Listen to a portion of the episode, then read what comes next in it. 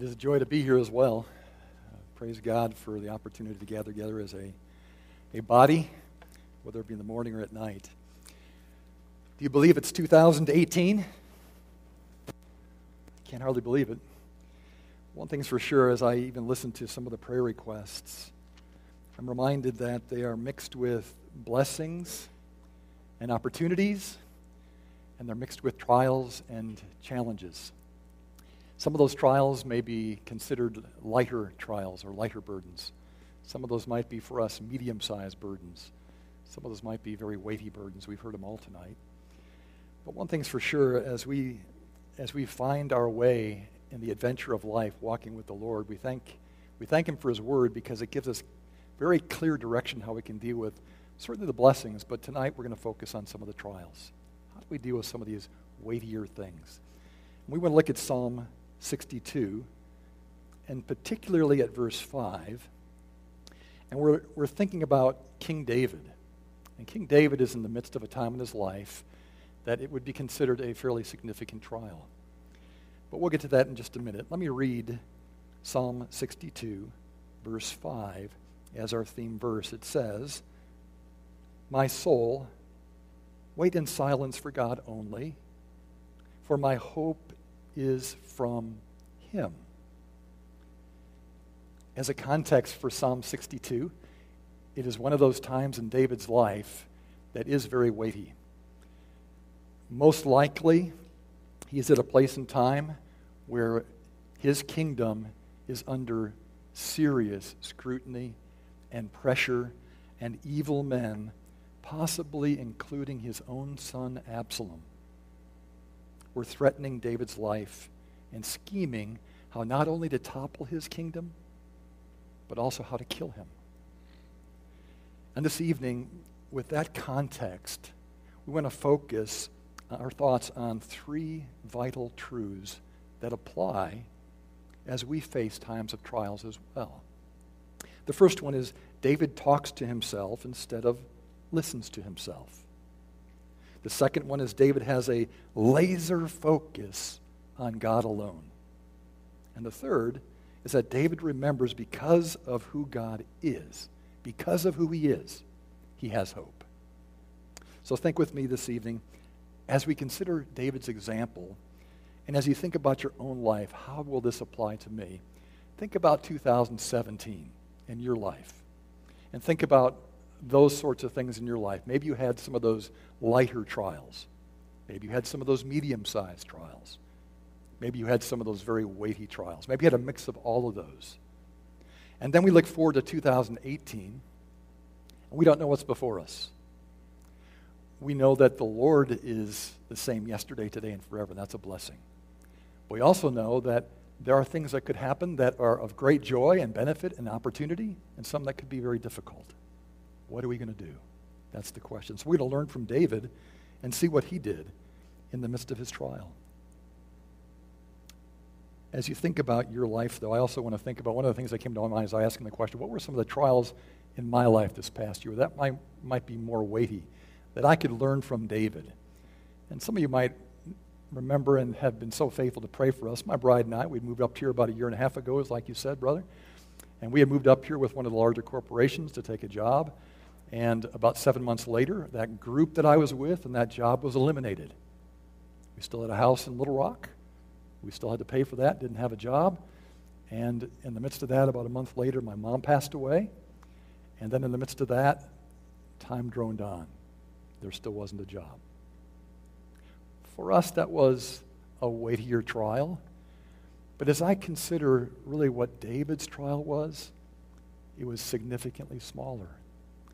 And in some senses, that's an encouragement to me, and I hope to you, because sometimes as we see the weightiest trials, or really weighty trials, and how those who have gone before us have walked through them, we can learn from them. And that's what we want to do tonight. And so we'll learn from King David. We see in the Psalm 62 that there's a variety of things we can learn, but if there's one sentence to summarize up this whole issue of what he's going to address, I want to put it in one sentence. Just one sentence. And it's this In life's most threatening times, you'll be at peace if God alone is your salvation and your refuge. That's what this, I think, passage really teaches us. Let me say that again.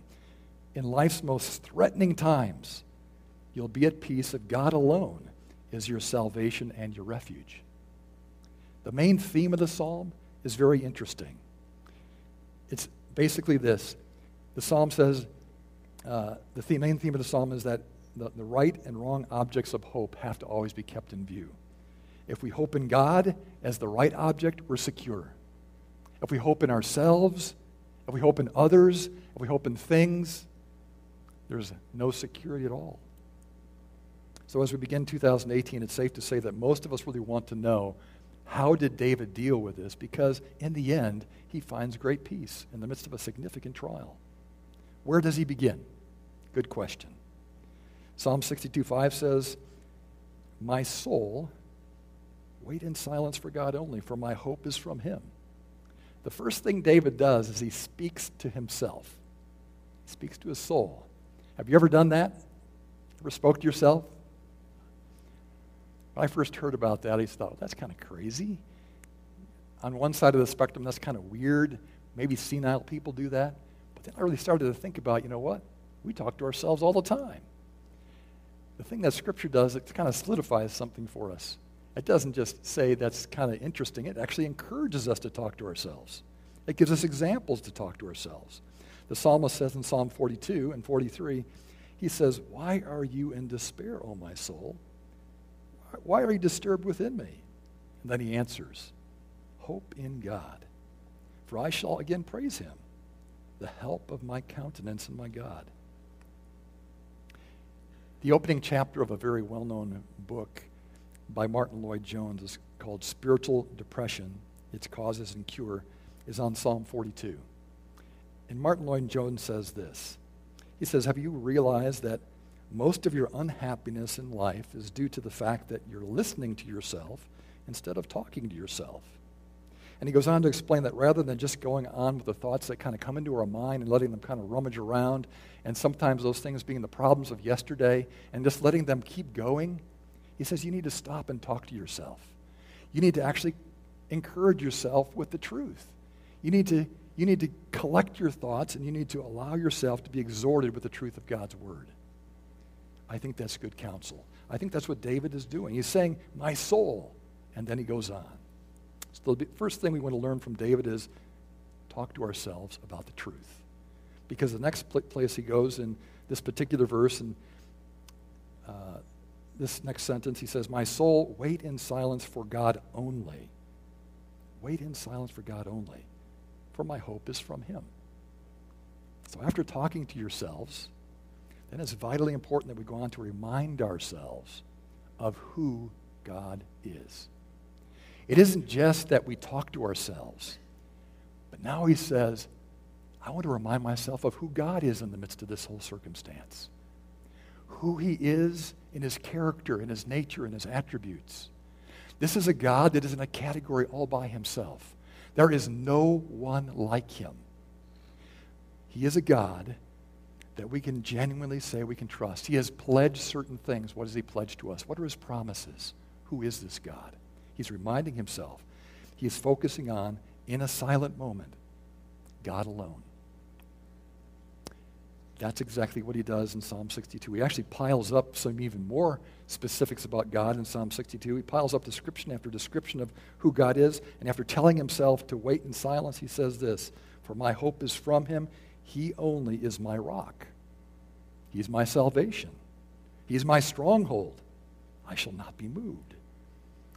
And this time he goes on in verse 5 a little bit farther than he did in verse 2. He says in verse 2, I shall not be greatly shaken. But in verse 5, he says, I shall not be shaken, as if to be say, because I know who God is, I shall not be shaken at all. And then it is to say, he goes on to say, On God my salvation and my glory rest. The rock of my strength, my refuge is God. So the point is, David really is fighting here. In the midst of this trial, the fight is one to say, I need to remember what's really important here. He is to say, in the threatening attack that's in front of him, there's confronting truths he has to keep in mind. John Calvin says it this way, and we have to listen closely because John Calvin sometimes is a little bit hard to understand in the Old English. I'll say it slow and I'll try to explain.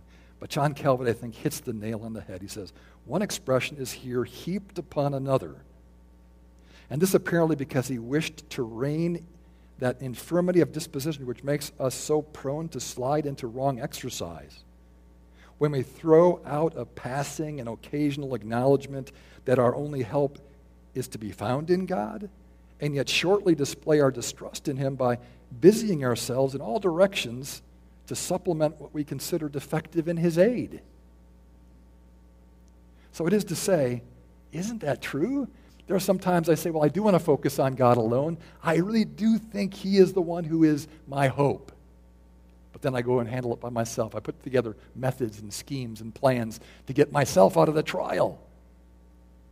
And I think what's happening here, David is saying, focus on God alone. Now, I have to say this. It's not to say that we shouldn't have plans and methods in the midst of trials. I don't think that's what David is saying. I don't think that's what Scripture says. When is it a problem then? It's a problem when we give God a token nod of hope and then set aside who He is and what He's done for us and really then trust in our own plans and our methods. Proverbs 16:9 says this, "The mind of man plans his way, but the Lord directs his steps." Jeremiah 29:11 says, "For I know the plans that I have for you," declares the Lord.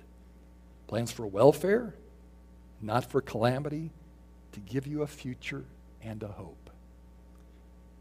Like David, we must fight to make God our only source of deliverance. That's the key.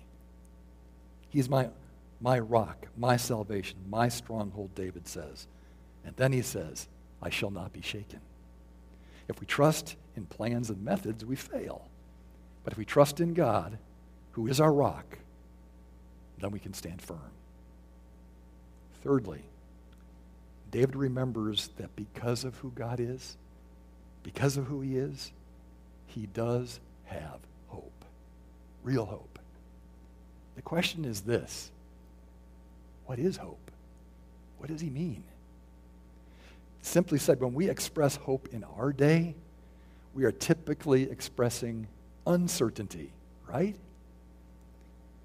But that's not the distinctive biblical meaning of hope. And the main thing I want to clarify this evening is that biblical hope is not just a desire for something good in the future, but rather it's biblical hope is confident expectation that is connected to a desire for something good in the future. Let me say that again. Biblical hope is a confident expectation that is connected to a desire for something good in the future. Biblical hope is not only desiring something good for the future, it expects it to happen. And it not only expects it to happen, it's confident that it will happen.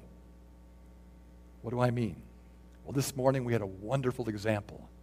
Pastor Stephen reminded us of a precious hope for all believers from Revelation chapter 19 we saw Jesus, the Son of God, the suffering servant, is coming again as the victorious King of Kings and Lord of Lords.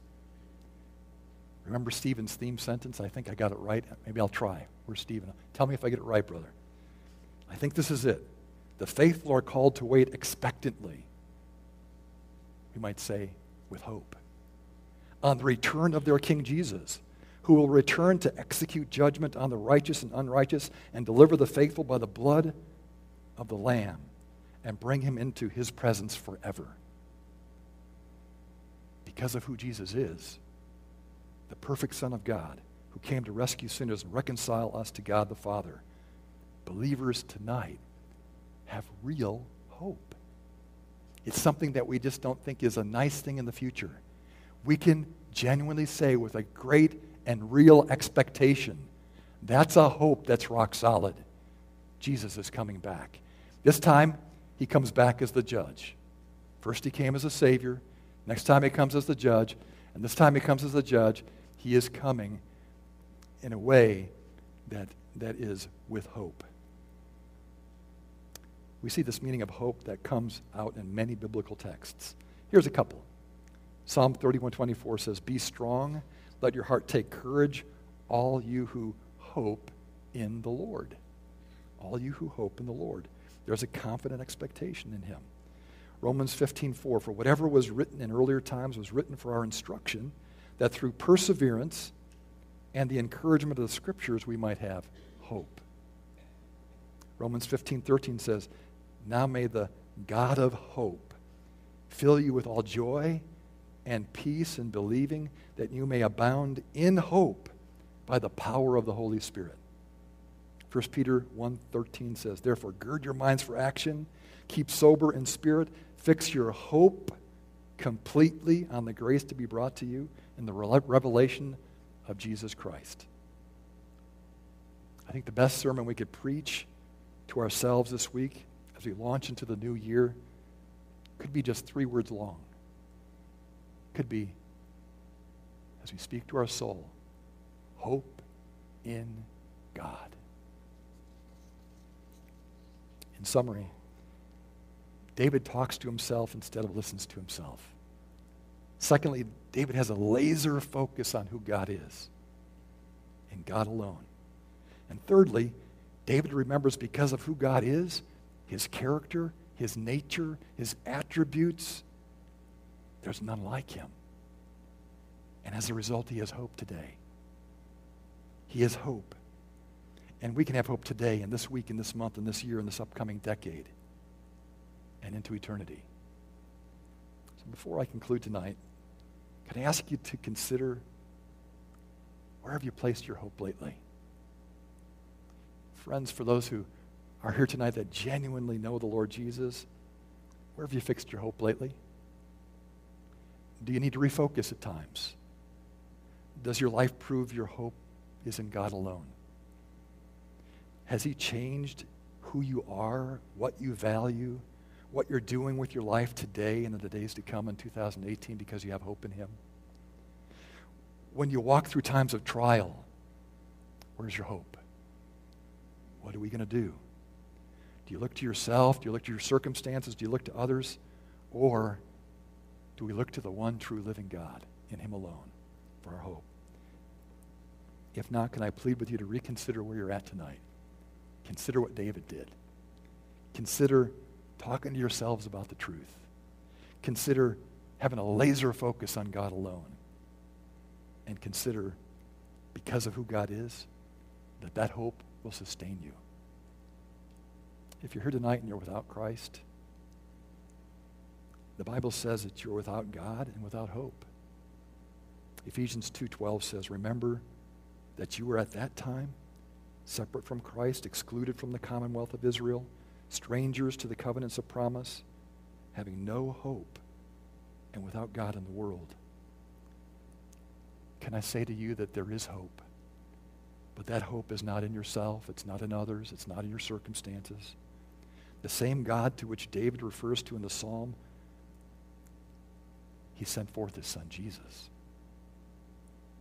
We just celebrated his coming to earth as a baby when we celebrated Christmas just a couple weeks ago. I beg you, if you don't know him, find your hope in Jesus tonight. He is the one who can make you right with God. He is the one who can give you genuine hope, hope that lasts through all trials.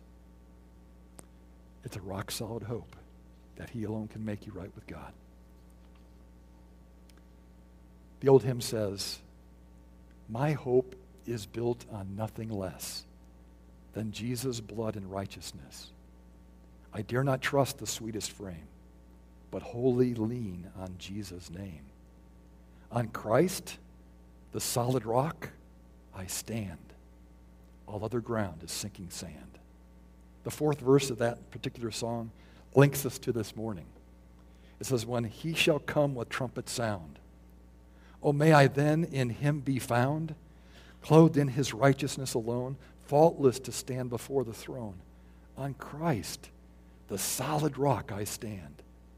All other ground is sinking sand. As we close, will you pray with me?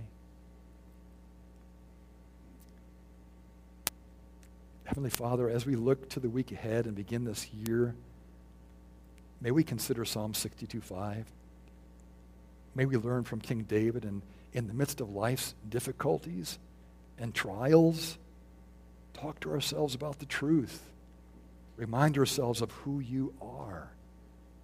And in your greatness and in your majesty, your character, your nature and attributes, may we find genuine hope. Hope for tonight. Hope for this week. Hope for this month. And then the days and years to come. We pray this in Jesus' name. Amen.